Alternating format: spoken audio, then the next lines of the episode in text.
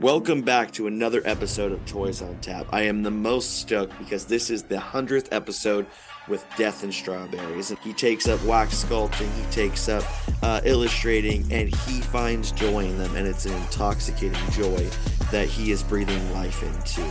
If you want more Toys on Tap, you can follow on the socials at Toys on Tap. And if you want a little bit more, you want to support the show, you can join the Patreon. Jump on there, I'll send you some free gifts. And if you want to do us a favor, it costs you nothing, means everything to us. Like, subscribe to this podcast. Now it's time to enjoy the 100th episode of Toys on Tap.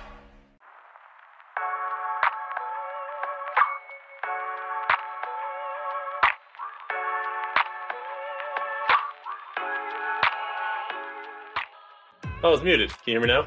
Hell yeah, I can hear you now. Bro, I uh, like I'm so stoked. You're my 100th episode. it's crazy. It's crazy. I uh, I guess I'm honored. That's uh that's a huge thing for you. That's awesome. I, I'm a huge fan of the show. I've listened to just about every episode, so it's fantastic. That's too much time with my voice. Maybe you don't do that. that is a lot of time with your voice. You, I you, yeah. You've gotten me through many a mile on the on the long highway. It's been fantastic. There's been a couple people that have messaged me that have said something like, um, I drove 15 hours and this is what I listened to the whole time. And my only response is like, what the hell are you doing to yourself? Like, don't do that. It, it's easy to do though. It's just it just flows, you know.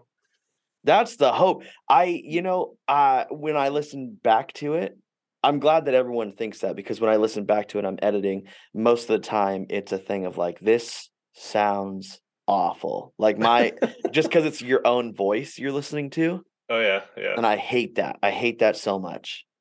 I feel you there. I have the same feelings about my voice, but I won't now- listen to this episode. Yeah.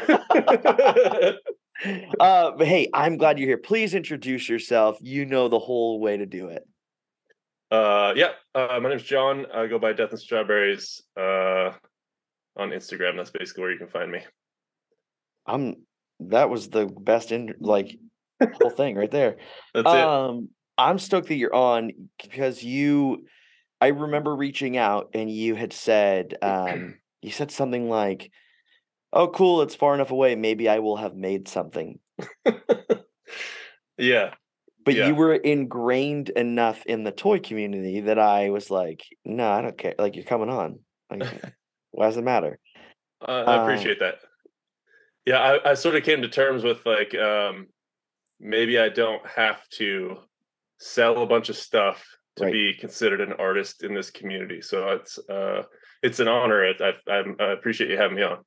Yeah. Uh, can like I need you to say that again for the people in the back, so that people get like whether you sell one toy or no toys, like you can still be an artist here.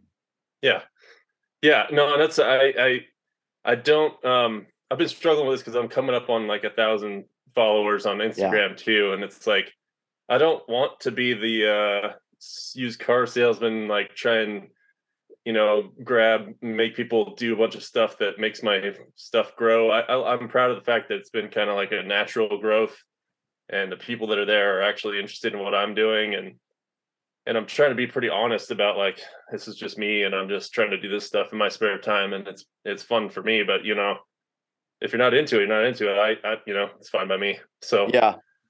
um yeah it's been a struggle to kind of figure out how to like celebrate that and like give something back to people because there's a lot of people have been with me for like three years now that Yeah. uh you know I'd like to give something back for sure because I've gotten so much out of this community um but just try to do that without like making people jump through hoops I guess I find that that's the hardest thing. Um, I think that's why I love the podcast because it's become my love letter back to the community.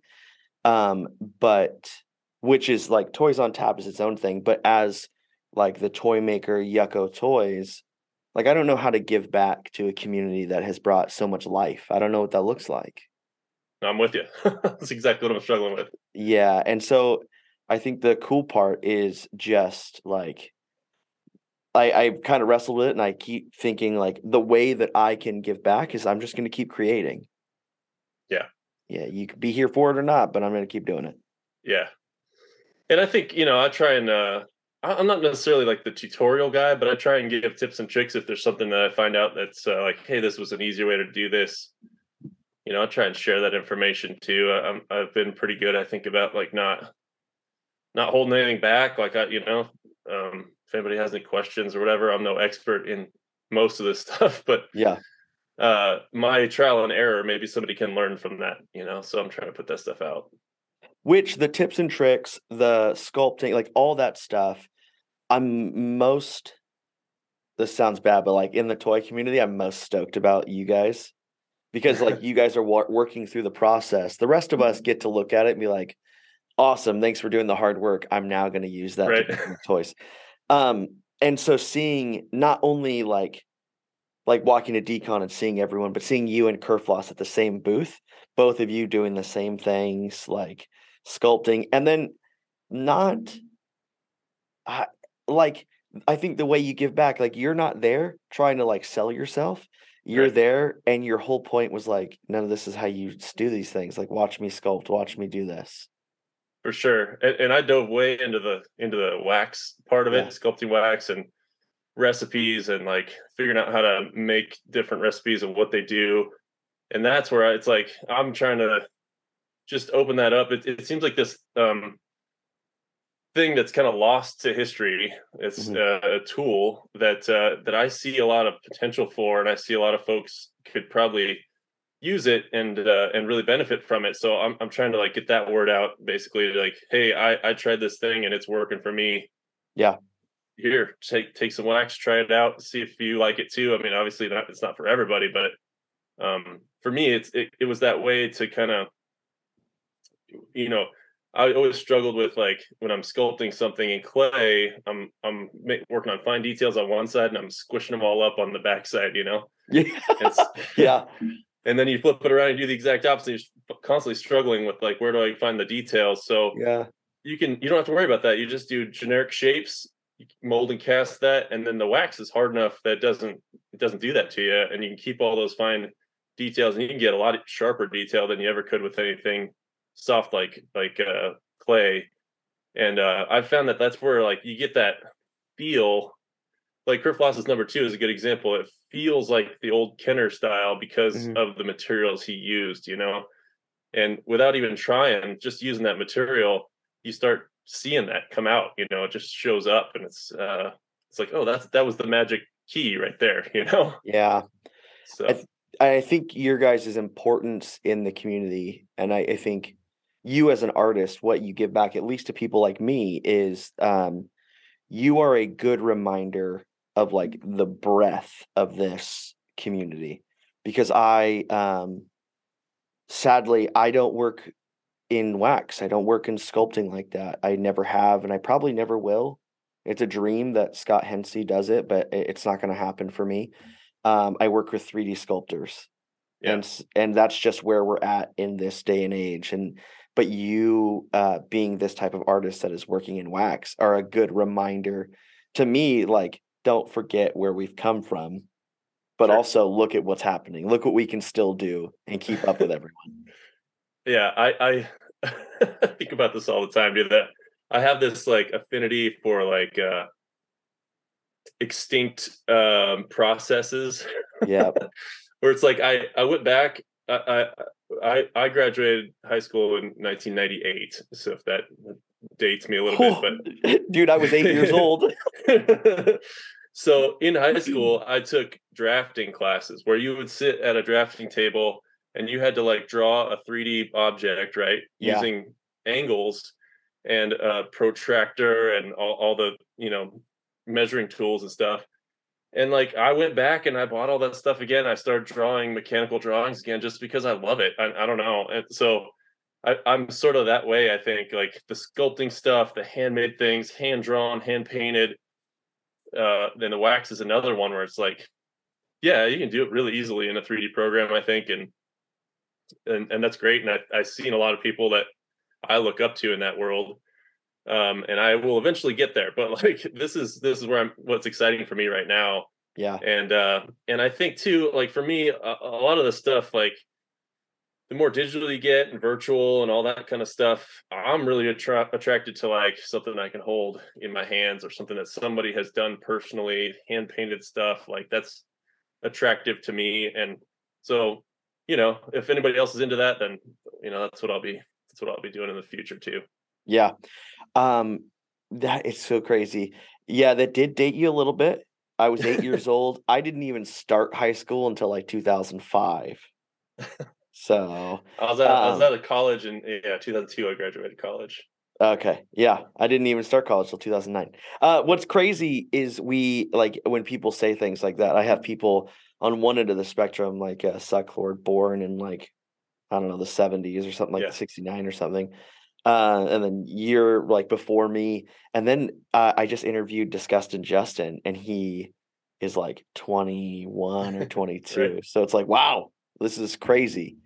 Yeah. Um, I, you know, we we've gotten so far up. I want to get right back to you. I want to figure out like, no, no, no, this is good. I want to figure out like why toys because you the more that you talk about different formats of art and stuff, it just um, shows the type of artist that you are. That you're dabbling in so many different things, and um, but let's walk it back. Childhood era. You gotta have toys. You grew up you're older than me, so 80s, 70s ish, maybe. Mm-hmm. Um, what kind of toys you have? Are you collecting at that point? You just smashing them together. What are you doing? Yeah, uh, so I, I, was right on the cusp. I was born in in uh, early 1980, in February of 1980. So okay.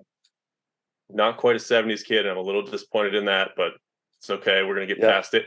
Um, the my brother though was six years older, and so when I was coming up, I had a, a lot of his stuff around to play with. So I consider myself kind of an old soul when it comes to that toys and my influences and things like that. Cause we had the old school 12 inch GI Joes, we had CHiPs figures, we had Battlestar Galactica, Star Wars, all, all that stuff that I wasn't really exposed to, but he had, so I got it through him, you know? Yeah. Uh, the big one for me though was was GI Joe, Real American Hero. Those ones were like, those right when I was at that perfect age. You know, my brother had gotten into it in the early '80s, and then you know, like 84, 85, 86, it was just like, yes, give it all to me. Yeah. and um, yeah, my brother and I had a huge collection. By by the time we got in the '90s, um, like we had probably 80% of the of the run. Um, including the aircraft carrier not quite that. We didn't have the ah, big okay. stuff. My my mom would never go for that. Um, but we had a lot of vehicles, just not like the giant ones like that. Yeah. Um, we did have the the whale, the hovercraft thing. Like that was something my mom found at a yard sale from somebody else, and I was that was one of my favorite toys. Um, but that that sort of like we had some Star Wars figures, but I was really into like the super articulated, like realistic sculpts. Like that was that was it for me. Yeah. And I think that still is, you know, in the back of my mind, that's still a thing. And uh and the more I've gotten into it now, uh, uh, older, um, I've really gotten into like the the sculptors, you know, the guys that that did a lot of that work. Um, uh, Bill Culbertson, uh, I think he's on Instagram like Hoopla Sculpture. Mm-hmm. It's fantastic stuff. Um, and then um, Bill Merkline is another one that was a really, really good sculptor that did like 60% of the the whole run and probably like 100% of the ones that everybody loves yeah. were stuff that he sculpted. Um, and then um, and the cards too, we would keep the the card backs and uh, we keep the file cards and all that stuff. I was a huge fan of the artwork that that now like coming back to it that Hector Garrido did all those um, paintings of the of the guys for the card backs that were amazing. And we used to, my brother and I used to do a bunch of art stuff where we would take those type of things and we would like try and reproduce them. You know, we would draw our own stuff. And then when I got a little older, my my other friend and I in like middle school would like would design our own characters and stuff. You know, I'm sure every kid's done it, but like, um, I was really into like creating my own things, making little the capes and stuff for the guys, building like ladders and structures for them to, yeah. you know. Funny story, when I was uh I was probably eight or so, my brother and I were playing out in our backyard, and we we always in that kind of um, jungle Vietnam era type play scenario, right? Like that's perfect for GI Joes. Well, we like to dig these little like holes and put punji sticks. So They would fall and get stabbed, you know. and uh, we just we are digging. We are like, oh, we're starting to get tunnels. The tunnel rat's one of my favorite GI Joe characters. And we dug like a series of tunnels in the backyard. And uh, long story short, we found an electrical line in our in our excavations. Yep. and that was the end of digging tunnels in the backyard. But um, that's the kind of stuff like I think that now transfers into like stuff I'm trying to do is uh, enhancing that stuff, like bringing something else to it. Um, I really like the original figures, but you know, it's it's cool to bring my own flavor to it, have it something that enhances that. Um, well, play value you could call it, I guess, or displayability, however you want to mess with it. But you know, that type yeah. of stuff really it, it excites me. So hoping that you'll see more of that in the future. I mean, I'm I'm slow. I'm slow. It's a slow burn for me. But yeah. so here's the because that's what you had mostly when you were a kid. What are you collecting now? As an adult, now that you have more money, you have more like the ability. What are you collecting now? Yeah, I mean, I, I it's the same sob story. I'm sure you've heard a, a, bunch of times, but my mom got rid of all my GI Joes when I was like 14. yeah, it's the worst. It was one of those. Yeah, it was like, well, she gave it to a family in need, and it's like, I'm that's good. It's probably good. I'm sure they they enjoyed them and whatever. But yeah. there's not a day that goes by I wish that I hadn't found a way to keep them around. So, uh, yeah, I guess about 2018, 2019, I started collecting those back. Okay. And so I've got most of the GI Joe Real American Hero line, including the vehicles from like 82 to 94 and then I've got a few of the 2000s ones too, but pretty much the the whole line uh except for the like the really obscure ones like the Toys R Us exclusives and stuff like that I don't I don't have.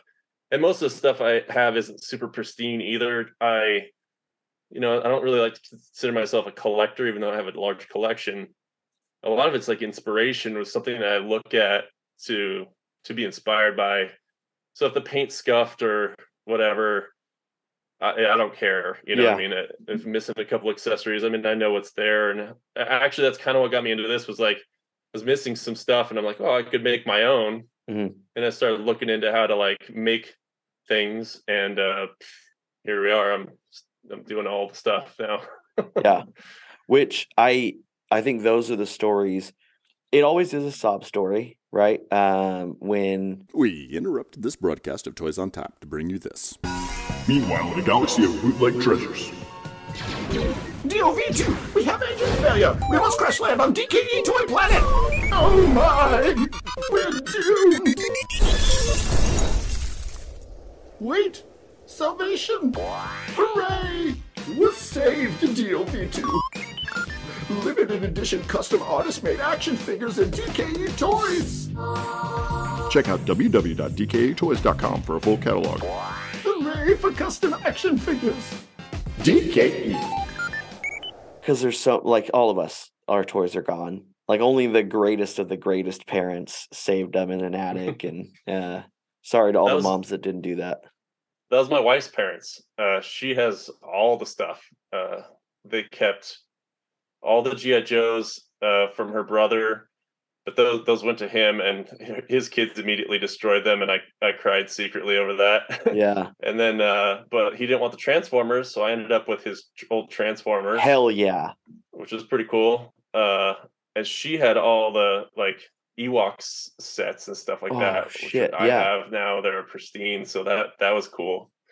Uh, the little plush Ewoks, uh, yeah. the the Ewok playset, um, a couple of different Star Wars things. So yeah, we we got a few things out of it. Yeah, holy moly. Um, but I think it's also your like your superhero birth story, right? Like now you've give you've got a cause. Now you're out to collect all the ones that your mom gave away. Yeah, exactly. I I think about that all. Like I love. I've talked about a couple times the Cowboys and Moo Mesa line that came out in the '90s, um, and the only reason I loved it was because I had a picture of me when I was really little, um, and that's the toy that was in my hand. Yeah. And so, and it, I mean, it was 10 figures. I already have the whole line. So it, it was super easy to get, but it was like, I wanted those just because I had that picture. Yeah.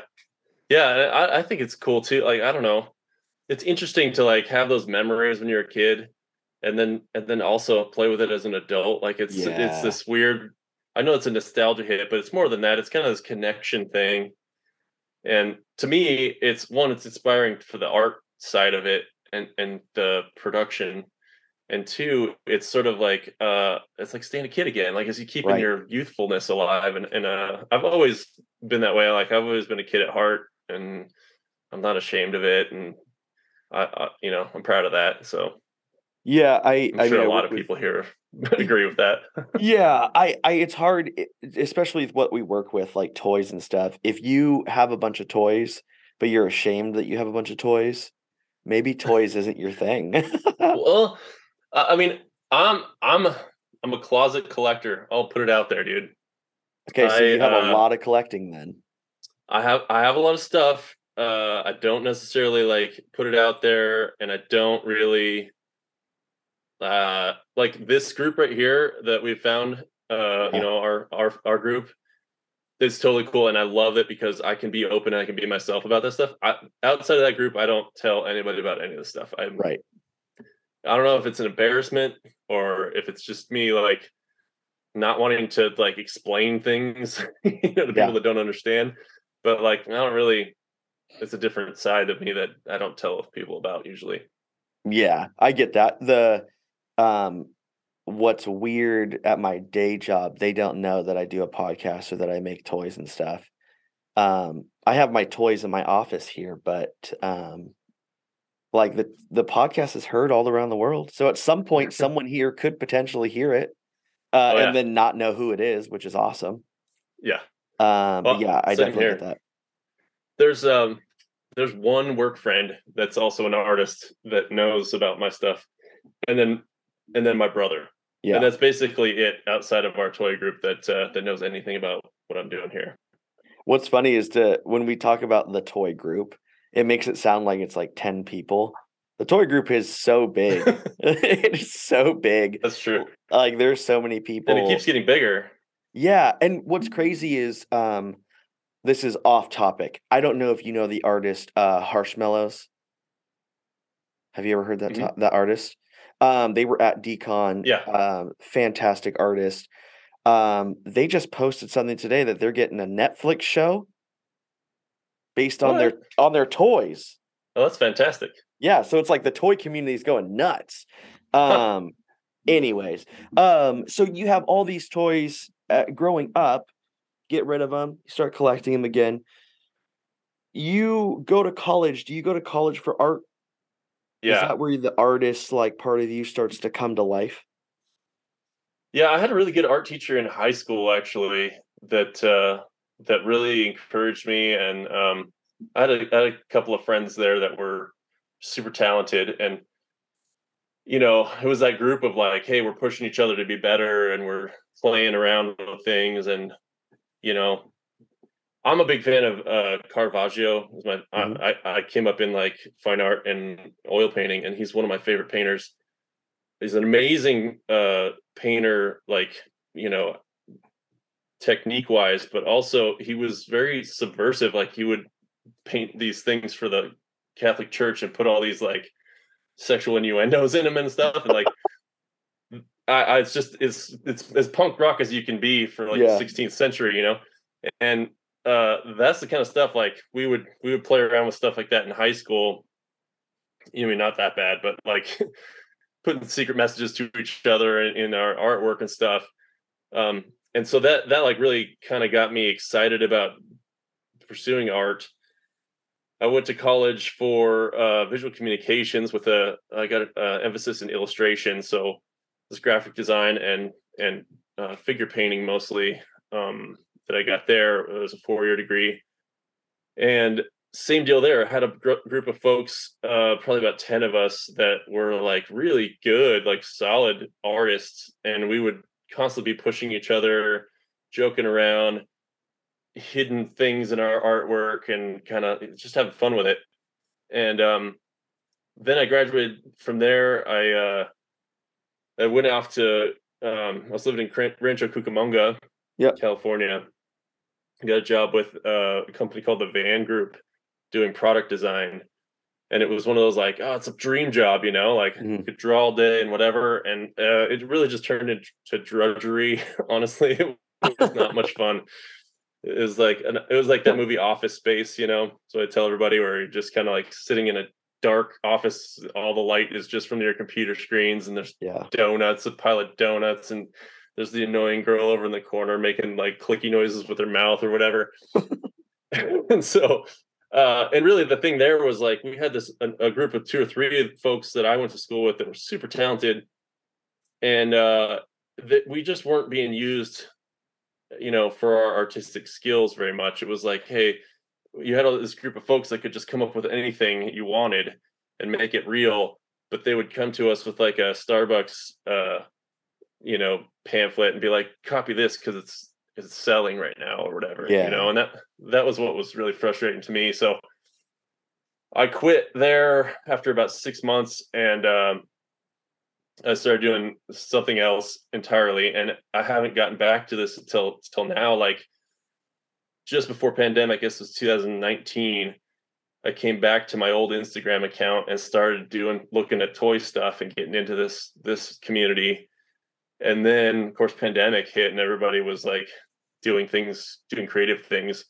And all of a sudden it was I found that group again, you know, it's like artists um like Neostalgia and Kerfloss, and I'm, I'm probably not going to mention people. I don't mean to upset people, but there's there's just a whole number of folks that I started getting into with um, it just felt like college again, where I had this group of folks that I could bounce ideas off of. We're you know we're learning things together, trying new things, and and pushing each other to be better. And it's just been fantastic. Uh, and that's what keeps pushing me to do more and more eat with less and less time. But yeah. keep trying. So it's been awesome. Yeah, and you starting I mean, you started that Instagram. What made you jump right back into toys? GI Joe. That was right. I started collecting GI Joes on the Facebook Facebook groups. Okay.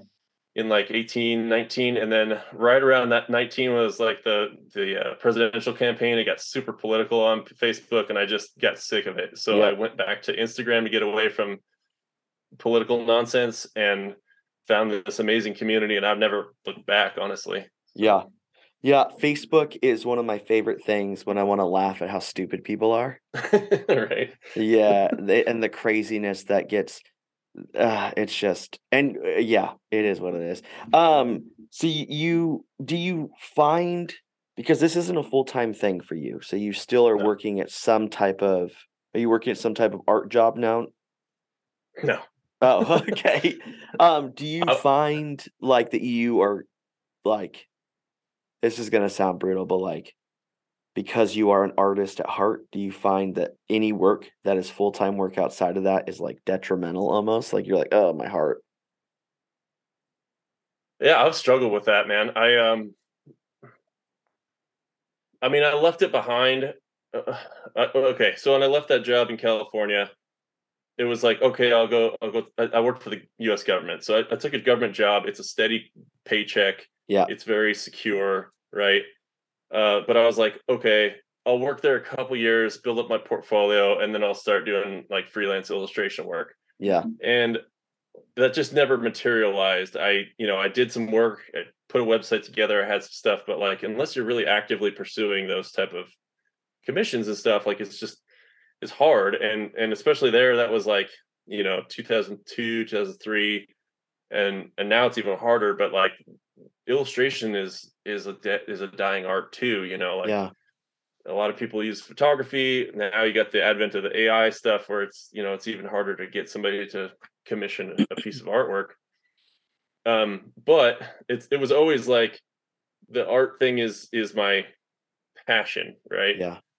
And so uh, I I kind of I I put the art aside for a minute and I start a band. I'm, I also play guitar. Most people in this community are also musicians. So I I focused on the band for a number, like maybe like three or four years there, kind of in the middle, and uh, we had a we had an album and stuff, and it was really fun. And then the band stopped. That like everybody broke up. Thursday night, 7 p.m. YouTube Live. It's Toys Alive. Toys Alive. Toys Alive. Toys Alive. There's way cool artist unboxing. No way. Accounts under a thousand followers. Art out there for 30 bucks or less. Collector spotlight. Ooh, collectors. Current and upcoming shows and drops. Giveaways. Short chats with artists. Oh, oh. and news from the hood. Yes. 100% indie all the time. That's, Toys Alive. Toys Alive. Thursday nights, 7 p.m. PST. YouTube Live. and then it was like okay maybe we'll come back to the art stuff you know um but i kind of by that time had lost my footing in my like illustration world um and it was tough it was tough to kind of get get rolling again you know? So uh once i found the the uh, art or the toy community it was this like and i've heard other people on your show say this too but it's like this conglomeration of all the everything creative that i that i love you know? It's like there's sculpting involved there's there's a, a product design there's um card back art you know i can do original paintings i can um actually construct the thing and then there's the molding and casting which i still struggle with i'm still learning that side of it and honestly that's where everything kind of stops like i have this like mental barrier of molding and casting things but um and then you can do like paint applications that's another thing that i love doing i'm i'm super into model making and um styrene stuff and and painting models and whatever. So that's another part that i love to do.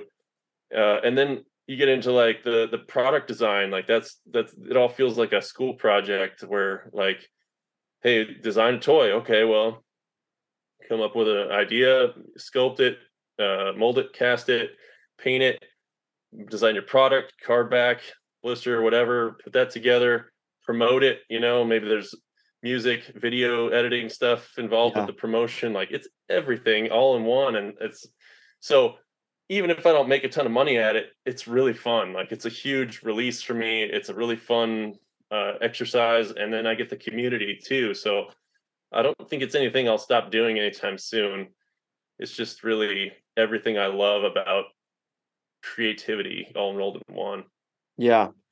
This toy scene is very interesting. Uh, I remember first making toys and thinking um, it was a, a niche art form, which it, it's, it is. But um, more than anything, everyone has done some other form of creating. Everyone knows Photoshop. Everyone knows um, all these different crazy design elements. And if you don't, odds are the first person you type in on Instagram does know that that's true and so um i that is a really cool that's why i like things like uh, making a mutant with um dimension x. It's like all these different artists and styles coming together for one um things like that are incredible. Um yeah so in the midst of doing all that and like working this government job and and and trying to be a part of this art like world that we're in you've dabbled in so many different types of art and now you're currently in wax sculpting and stuff how are you like figuring out what you want to do what does that look like to travel down those different paths and kind of pursue something Uh, that is a windy, rocky road. Honestly, I, I don't have that um clarity of vision. I guess like uh maybe maybe I should. Uh, honestly, I started out with just kind of collaborations, and I still do a lot of collaborations with folks. Um, I I'm very much a team player, and I always like that camaraderie and and working together with people. And so anytime I can like we can work together on something, bounce ideas off of you, and you can give me feedback. Like I thrive on that type of relationship. I feel like my work is much better because of it. I, think it's super cool to, to be able to like make your own thing from beginning to end, and like that's it. You did everything, but like I struggle with that because I don't. uh I'm constantly second guessing myself. It's the it's the artist dilemma. You're always critiquing your own stuff, right? But sometimes that gets in the way of actually like like finishing something. yeah um so that's how it started. Um I do have like I got into like I was following Kerfloss um, since way back, and so you know he had the armature kits, and so I, that's where my general Kael figure is coming from. Uh, went with the five points of articulation just because it's like oh ultimately I want to get to like a GI Joe type thing, but like all all those points of articulation makes everything much more complicated. And so if I go back to the Kenner style, that's they were kind of the they weren't the first, but they did it really well and they've made it very popular to have the five points of articulation.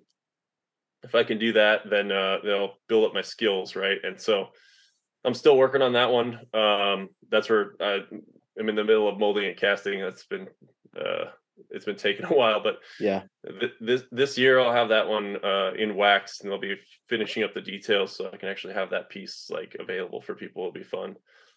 Um, but that's kind of where it's like, okay, I'm starting with that, um, and then I, I've gotten to where like this year I feel like I want to give people more of me. Uh, I've been kind of doing some projects here and there, collaborations, doing some things that other people are doing but I haven't really shown people like I, I can paint, I can sculpt, I can do all these things. Um, and so for me this year, it's kind of the resolution is to show people more of what I am, what I can do. Take it or leave it, but uh, I, I'm gonna have fun doing it either way. So yeah, and what's cool, like we've even talked for the Astron comic book. I have an idea in the future, um, and you were one of the artists that's like on the list of like how I'm gonna achieve this, which I was so stoked to have. I didn't even know you did that, and then I saw it one day and it was like, awesome.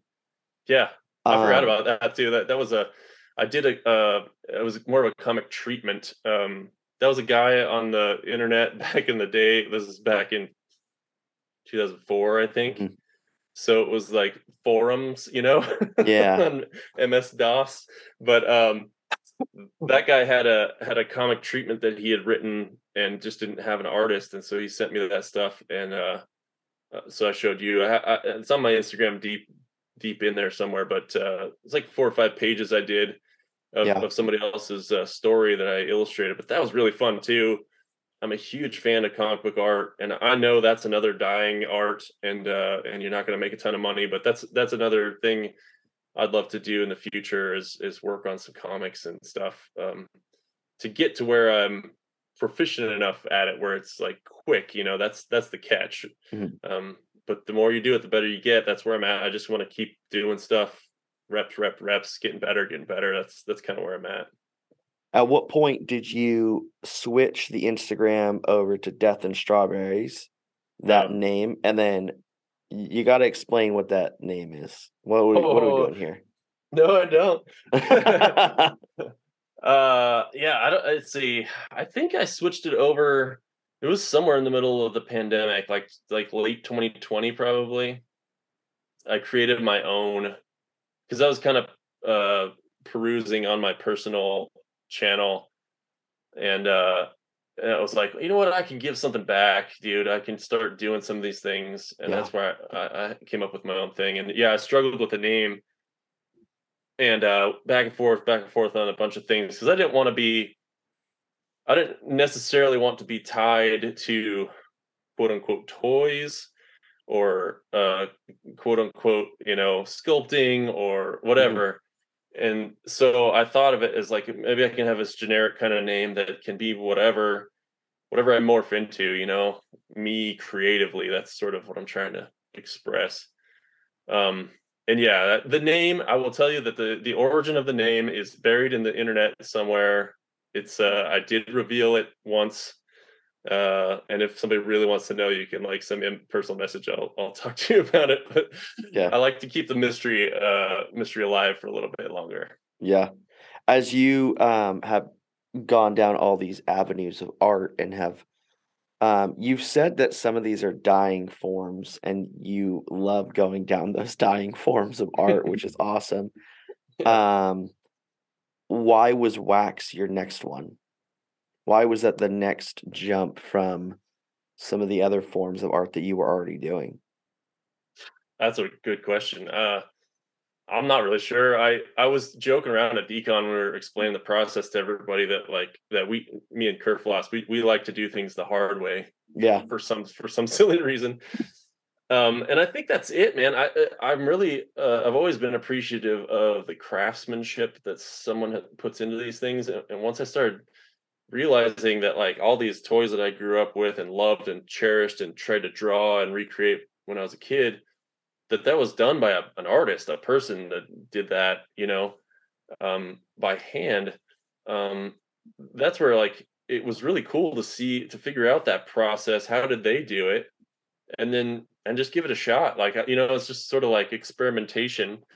Um, and once I started doing it, it was really fun. Mm-hmm. And I don't know, I I enjoy the challenge of like plowing through those type of things. Like it's almost like archaeology, figuring out how somebody used to do something back in the day, and then like if you don't try it, you you'll never know if that's really right. You know, so that's where it's like, okay, we're trying it out, you're, and you're con- then you're constantly like improving it or trying to like get closer to something, some sort of perfection or whatever. And that's really where I'm at. Um, I mean, my my music was always that way too. Is this? Uh, I had a musician friend that listened to my album. They were just like, "It's like you're searching. It's like a, a hunt for something. Like you know, there's never any resolution." And that's kind of I. That's where I'm at as an artist. I think it's just a constant like discovery and and uh, you know trying new things and trying to push myself and just pursuing you know something cool constantly yeah. so yeah and you know being at decon it, i think that i mean i haven't had a booth um it's one thing to be standing there talking to people yeah another thing to have people come in and check out your booth but a whole nother thing to be doing the craft that you've chosen to do in front of everyone yeah. Um, yeah. So, which is crazy. well, a couple things. Like one is like I didn't see. I probably saw like a tenth of Decon because I was at the booth for most of the time. Right. And so that's I've heard you talk about that before when you when you went. Um, was that last year, two years ago? Yeah. But that dilemma of like, do you just walk around or do you have a booth? And like, I think they both have their merits. Um, but you know, I saved some money being at the booth because I would have spent a lot more money yeah. if I was just walking around. Um, but yeah, actually, like doing like where we were trying to sculpt and and do some of our work there at the workbench. Um, I think that was well, this is my first time there, so really that was Kerfloss's idea, and uh, and he was gracious enough to let me hone in and horn in on his uh, booth there. Um, but it really kind of worked out that we're we are very similar in our approaches. Um, we've become kind of close. Like we're we're we're friends. Uh, even though that was the first time we met in person, we talk all the time, and so it was real easy to just kind of like if he had to go somewhere, I could explain his stuff. I'd be I'd be selling his stuff. He'd be trying to sell my stuff. We'd be talking about uh, the process, which is the same process for both products. You know what I mean? Yeah. So not that we were really selling i hate to say it like we are selling things but like people are interested in what you did right and how it got to be there so um, there was a lot of kind of education component.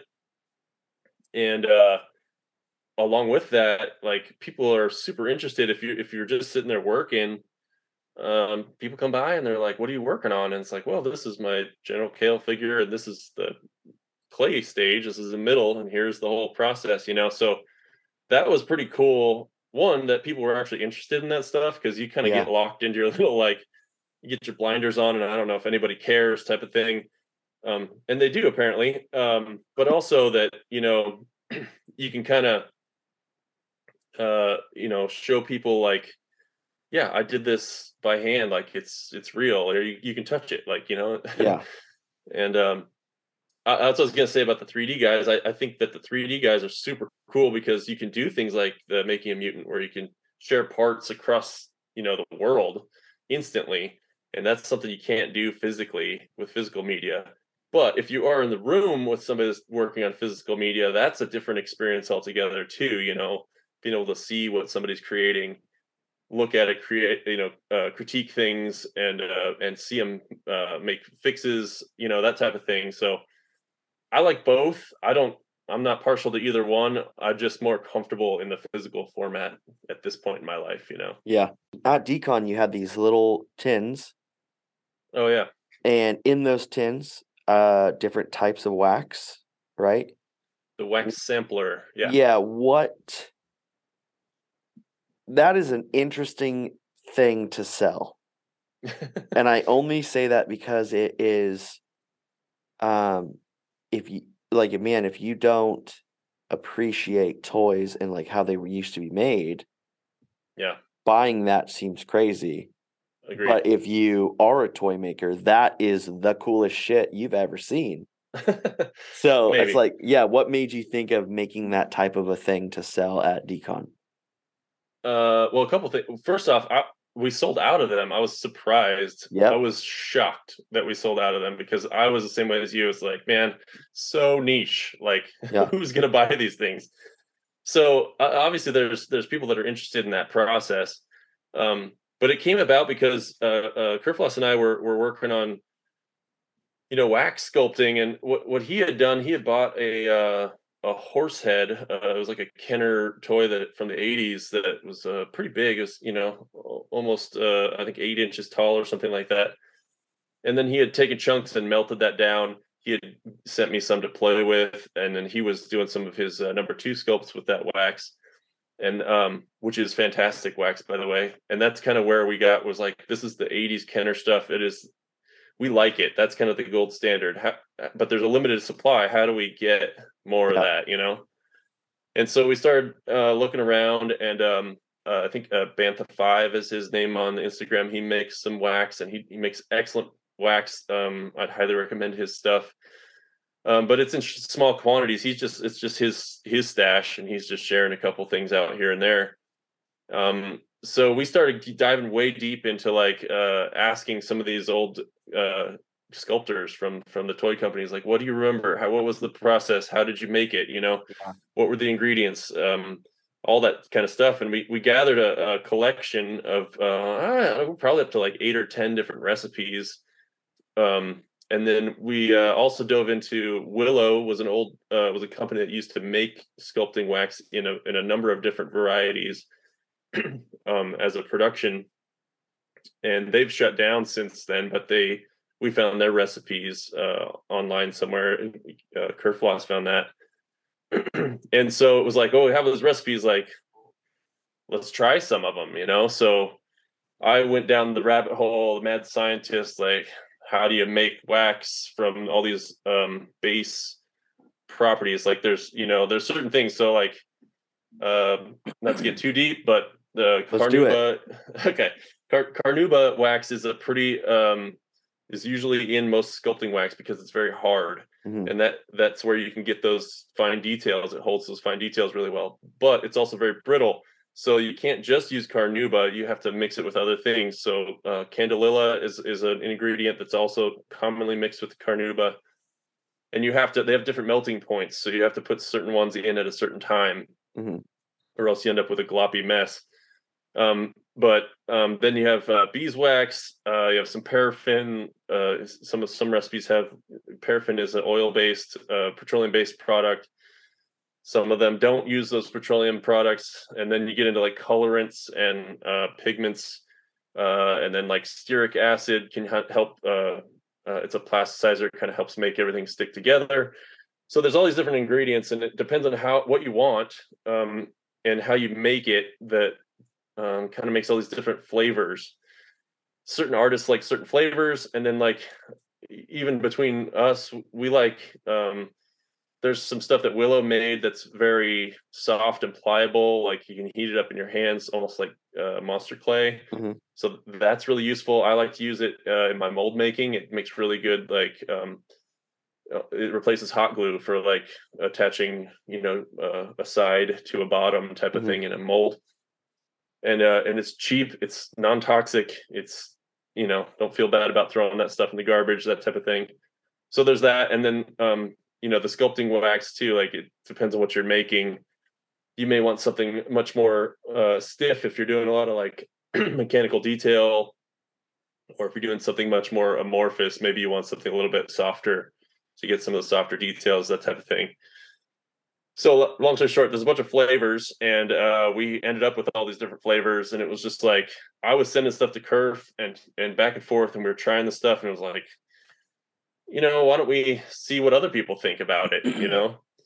And so we just decided on three different flavors, basically because we had more of those than any of the other ones.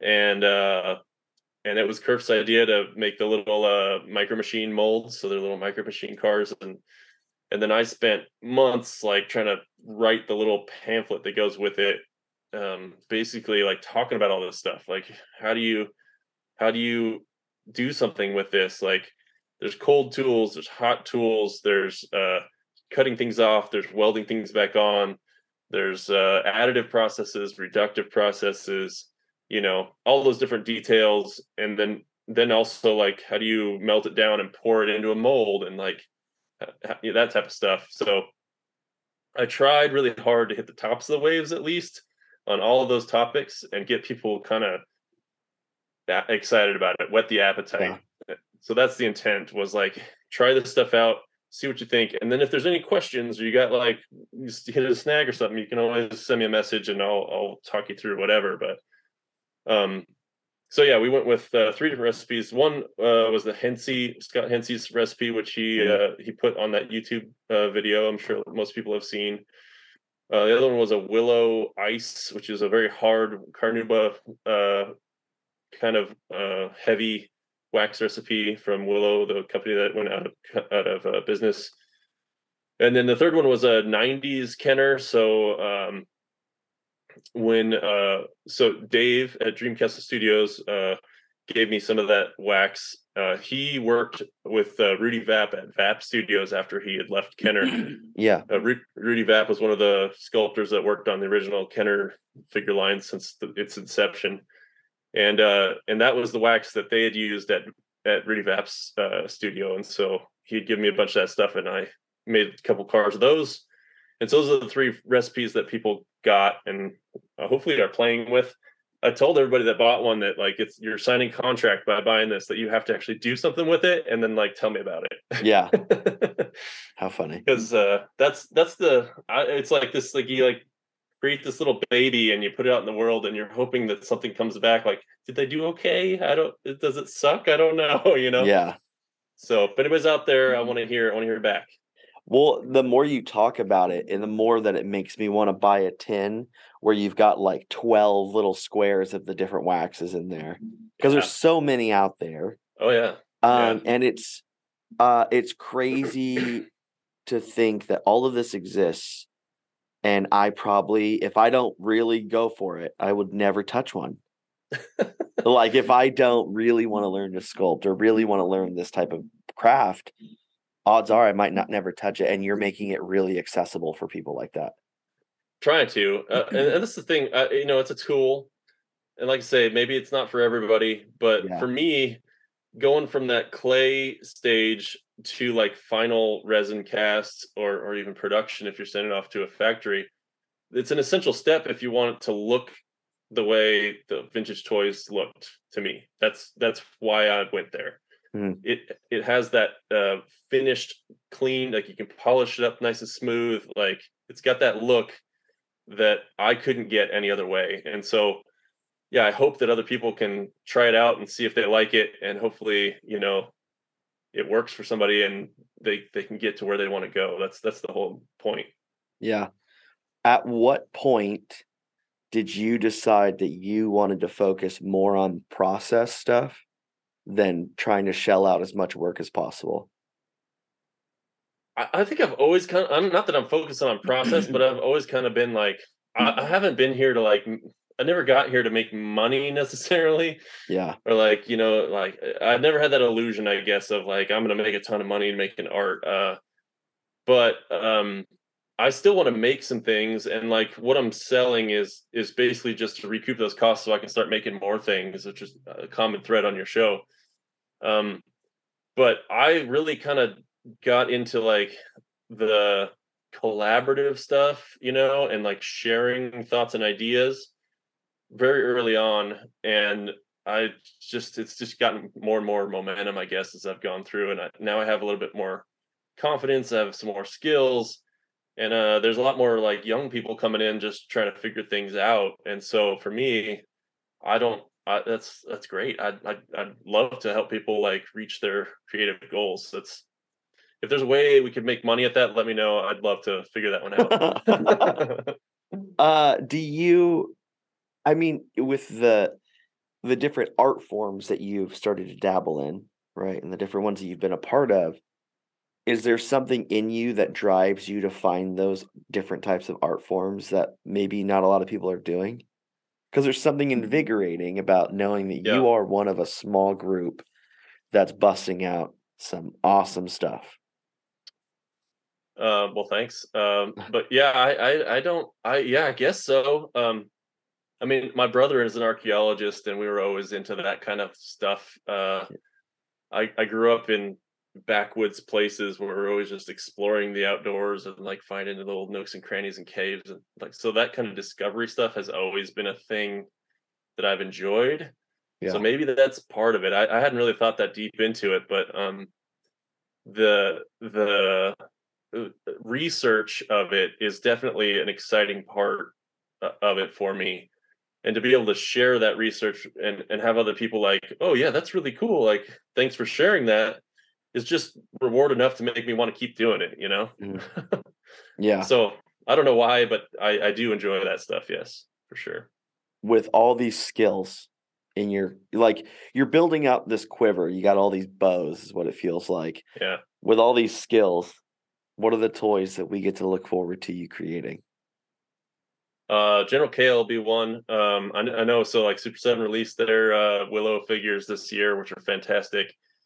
I feel like I still have something to offer there. I think my figure has a little bit more uh, love uh, into the sculpt part of it, so I'm hoping that people will appreciate that. Um, but yeah, that's uh, it's a all this stuff's kind of personal projects for me anyway. I'm just happy that anybody's watching. yeah. But uh, that one for sure. I also have a, a willow figure that I've got on the back burner. Um, and then I've got molds getting getting ready for uh version 2.0 of my uh of my um Nacho Libre figure. Okay. Uh so that was a figure that I did as a, a swap with Epoxy Crusader like 2 years ago I think. And um that was like I was super leaning into the bootleg of it. And this time around I'm doing a little bit more sculpting and and making a little bit more like uh movie related, I guess, movie sculpt. Yeah. So yeah, Nacho, and then he'll have Esqueleto with him, the real skinny guy, which I did kind of lean into the bootleg on him. Um, I showed some stuff on the Toys Alive video, but uh, he's kind of a it's a Mexican bootleg Batman, super skinny mm-hmm. that I've adjusted to look like the little uh, his sidekick, skinny guy in that movie. So those guys will probably be coming here this year, and then uh, I'm furiously working right now on the uh, heavy metal Hanukkah show. So I don't yep. know when this airs, but it might be out by by the time this airs. Um, and so that one, I guess I can talk about it if I'm not giving anything away. Uh, comes time. out. This comes out next week, so on Monday. Perfect. You let me know. No, that's perfect. I'm out. Uh, mine releases Friday, this Friday, so that should be good. Great. So yeah, heavy metal Hanukkah piece. Uh, I am doing my interpretation. Uh, I'm staring at it. Sorry for looking down, but I'm doing my interpretation of the cover from uh, Wizards, the 1977 Ralph Bakshi film. I yeah. you're familiar, but this is the the creature that uh, Necron 99 is riding on, and a saddle, and uh, working on the figure here. So so sick. uh, sort of it's an interesting one because I had a really tight timeline, and so I knew I wasn't able to mold and cast and wax stuff with it. So this is all epoxy sculpt and um and uh poly uh what do you call it? Like uh sculpt super Sculpey. Yeah. Because I wanted to like sculpt it and paint it quick without having to do molding and casting because it's always my slow part of my process and I I find myself just like just wanting the wax every moment yeah. of the sculpt, dude. So uh, I will definitely be going back to wax after this, but I, am gonna finish this one up and paint it as a prototype, and then I think what I'm gonna do is uh, just release that like on Friday, and then I'll go back, fix it with the wax to my liking, mold and cast, and they'll offer that up for people later on if they're if anybody's interested in that. But um, so that one will be coming out here soon.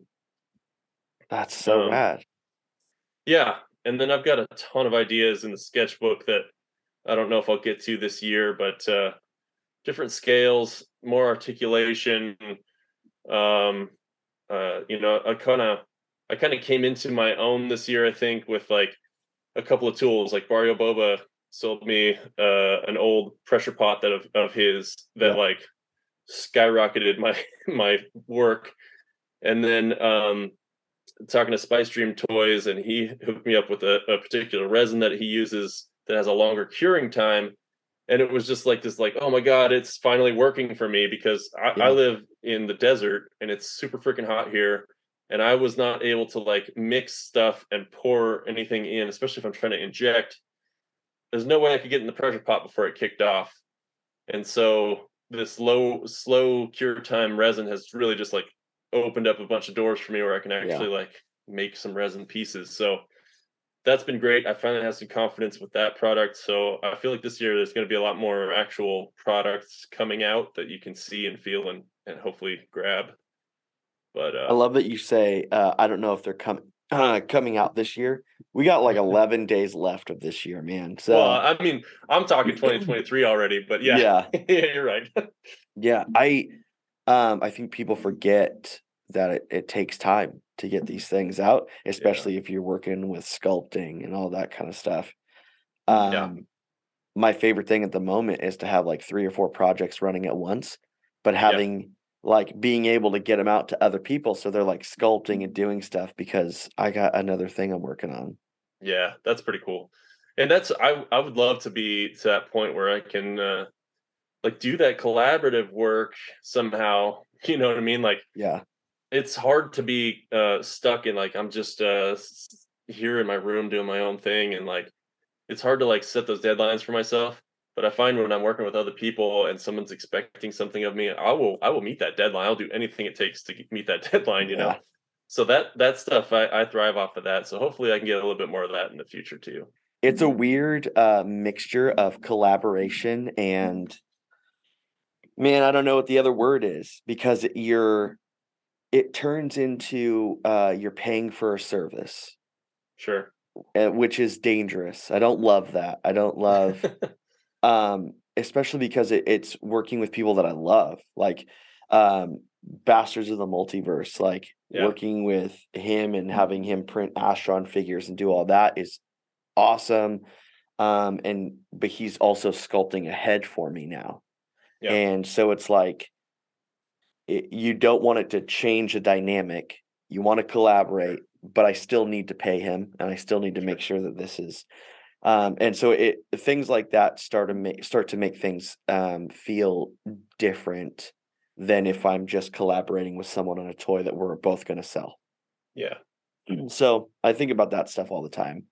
But I it, also think like that's like if you're you're farming out a piece of it to, to an expert or somebody that's yeah. got a, a particular skill that's going to elevate it like that's a little different than just like you know farming things out just because like it's still a bit of a collaboration i guess is what yeah. i'm getting at definitely yeah. i and i i need people to also hear this like there is a lot of stuff the more that i learn about the toy community the more i learn about toys the more i learn about any of this the more i realize i don't know so right. same, yeah, same like and I and anyone that comes into this community and says like, "Oh, you're dumb because you don't know this." It's like no shit. Like I of course I don't know this. Like the amount of knowledge that you need to know everything in this community is insane. Yeah. And there are skills that I just refuse to put any effort into. And, and yeah. like 3D sculpting is one of those. So yeah. working with people because I don't know how to do it. I've gotten really good at prototyping and like sending right. off that figure and saying like, "Hey, this, but not this." Right. yeah.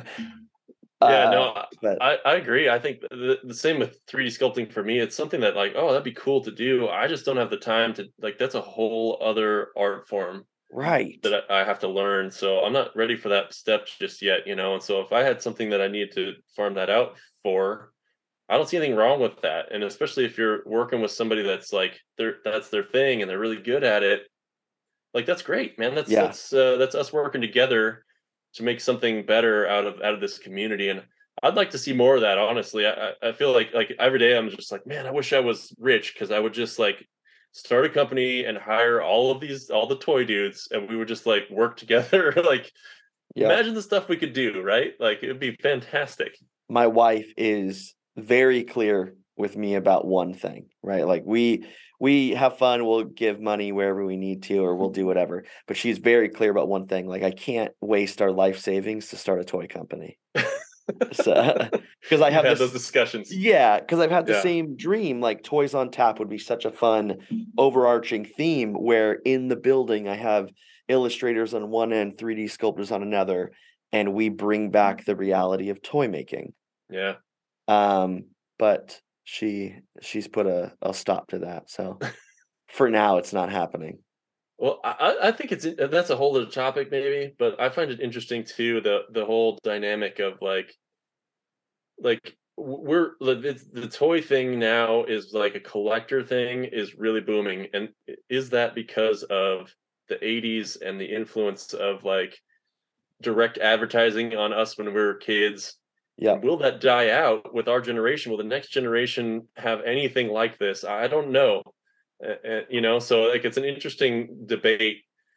Um, but right now, if we had uh, folks working on something, I think you, there's a there's a definite market for like um, that very specific uh, nerd culture type of uh, you know what I mean, like well exactly what everybody's doing in the community. I mean like you're, Yeah. you're referencing things in pop culture you're um maybe licensing a few things here and there that are uh, cool from the past. You're creating new stuff in the old ways. Like there's a big market i think for that for people our age group right now. Uh, i'm just curious how long that would last if that bubble would would bu- burst and die off at some point. I think there's hope for it. I just read an article that a quarter of all toy sales are adults that used to like play with action figures. right That that means that even in the midst of electronics and all that stuff, the other three quarters are because people are currently buying them, which is thank thank God. right Um because that that is a real fear. Like this is a, a fun hobby that I like to do, a discipline. Um, and I think Toys on Tap is a great thing as well. Um, Yeah. And there's so many artists at Toys on Tap. I have secured a spot where I have longevity because there's so many artists coming and going. The hard part is like toys may not be here forever. right Toys on Tap could be, but toys, I don't know. I don't know what's going to happen. So I don't know. Well, the flip side of that is, that are we uh, are we turning the quote unquote toy into an art form, and will that art form outlast quote unquote toys? Right? Yeah. Because it could be this like medium to express yourself artistically, which I have, you know, that there's people that are doing that. Um, and does that become does that gain momentum? I guess in the art world, you know, I've seen like there's a couple of galleries now that are open that do this kind of thing. I've seen Yeah. some shows and stuff. So that's another avenue that would be interesting to to watch, I guess. More than anything, I would say that the toy community is becoming problematic on being able to get toys. now, let me, I can quantify that statement. Um, it is, at one point, it was easy to find certain toys, but as popularity grows amongst this growing community, finding those toys doesn't happen anymore. Um, even for things like there have been times I've gone to swap meets and flea markets and found street sharks. It was a fun toy line. Yeah. Um, and it's cool to see them. I don't see them anywhere now. And now they go for like 50, 60 bucks for one. And it's like, what are we doing here? What what is uh so I think that like we are slowly and unintentionally plotting our own demise with like toy collecting, which is whatever, it is what it is. But yeah. But you're also you have the bootleg world that is making copies of those things and and so like there's you could still maybe get a Street Sharks figure that's a resin piece that has some Oh, of yeah. these artistic flair in it, and is that that could be even cooler? Like uh, you know what I mean?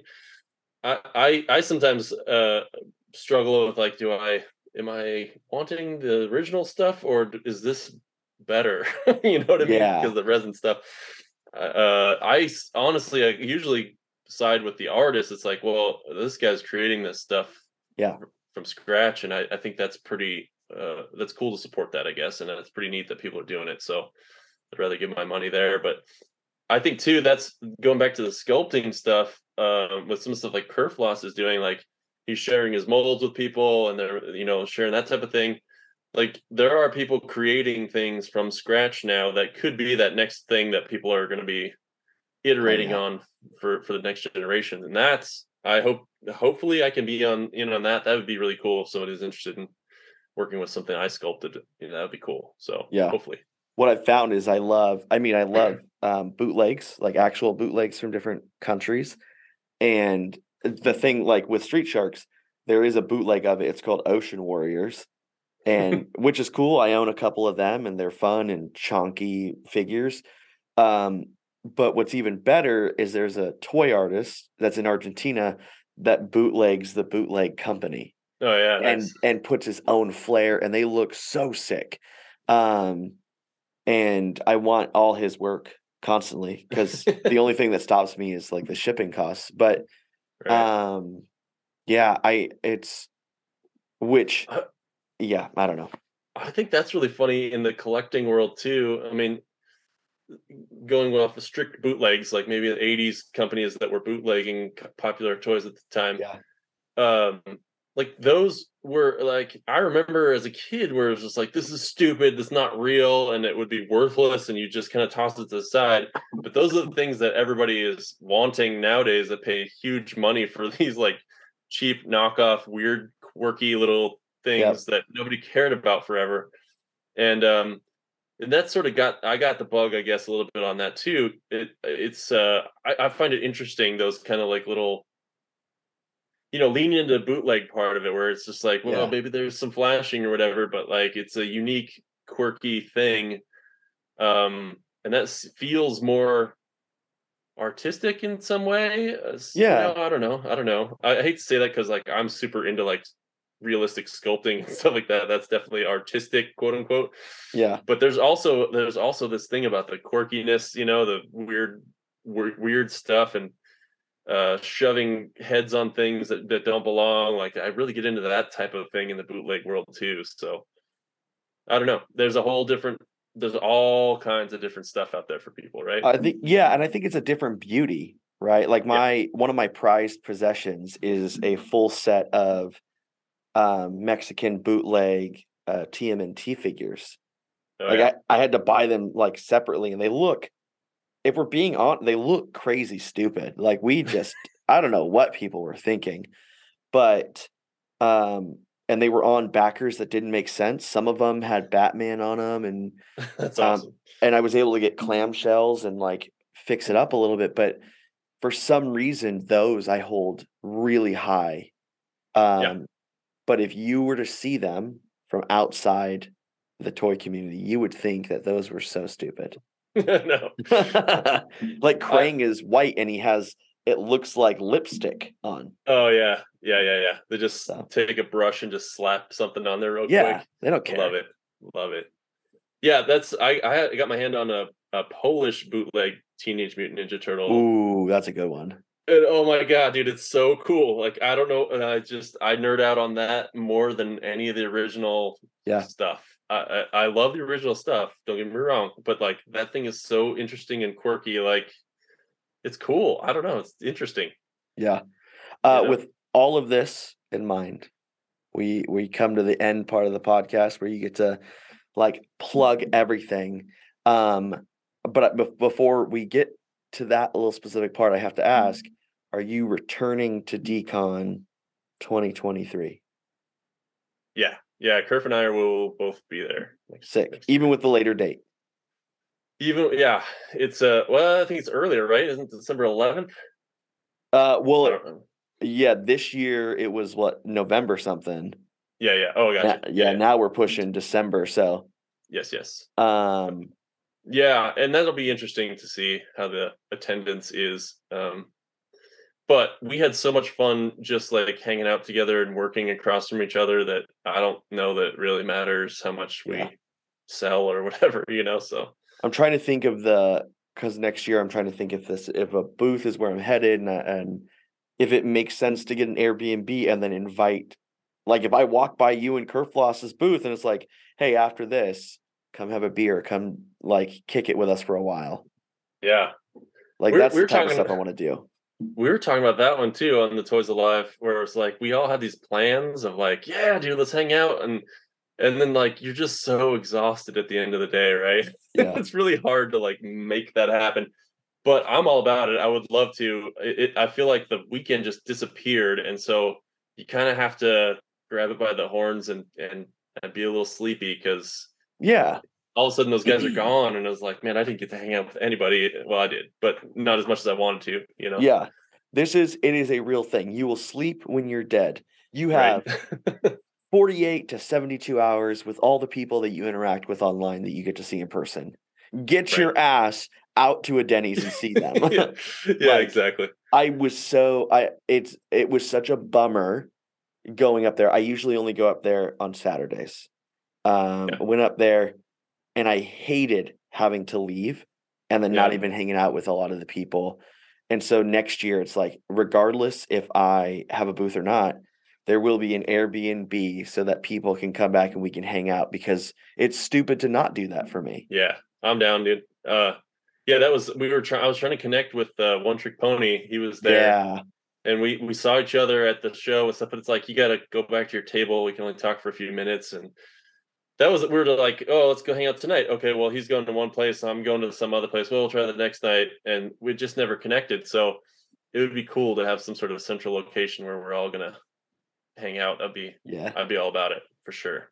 So now that we've come to the end, plug everything about you, where we can find you. If you have another show going on, if you're on interview somewhere else, if you're slowly cooking uh, toys that you haven't told us about yet, all that stuff. Oh, I definitely have that. Uh, I don't really, yeah, I don't have a whole lot of stuff to plug right now. I um, you can find me on Instagram, Death and Strawberries at at Death and Strawberries. Um, I I have, like I said, I'll have a few things coming out here in 2023. Uh, General Kael will be in progress. Um, you'll see the heavy metal Hanukkah stuff. Uh, you know, probably have already seen it. Um, so that will be molding and casting. Um, and then uh, Nacho Libre and all that stuff will be coming out here soon as well. But uh, all that stuff will be on Instagram. I do have a YouTube channel that I that I started up. I don't have any videos in there yet, but that's on the list for this year. I'm trying to push myself into doing some YouTubing, and so potentially, if I have the time, you might see some stuff on there. Um, and hopefully, uh, that's interesting for people. I'm gonna try and keep it quirky and fun. So awesome, yeah, dude. Thank it. you so much for coming on, being my hundredth episode. It was so worth Thank it. you.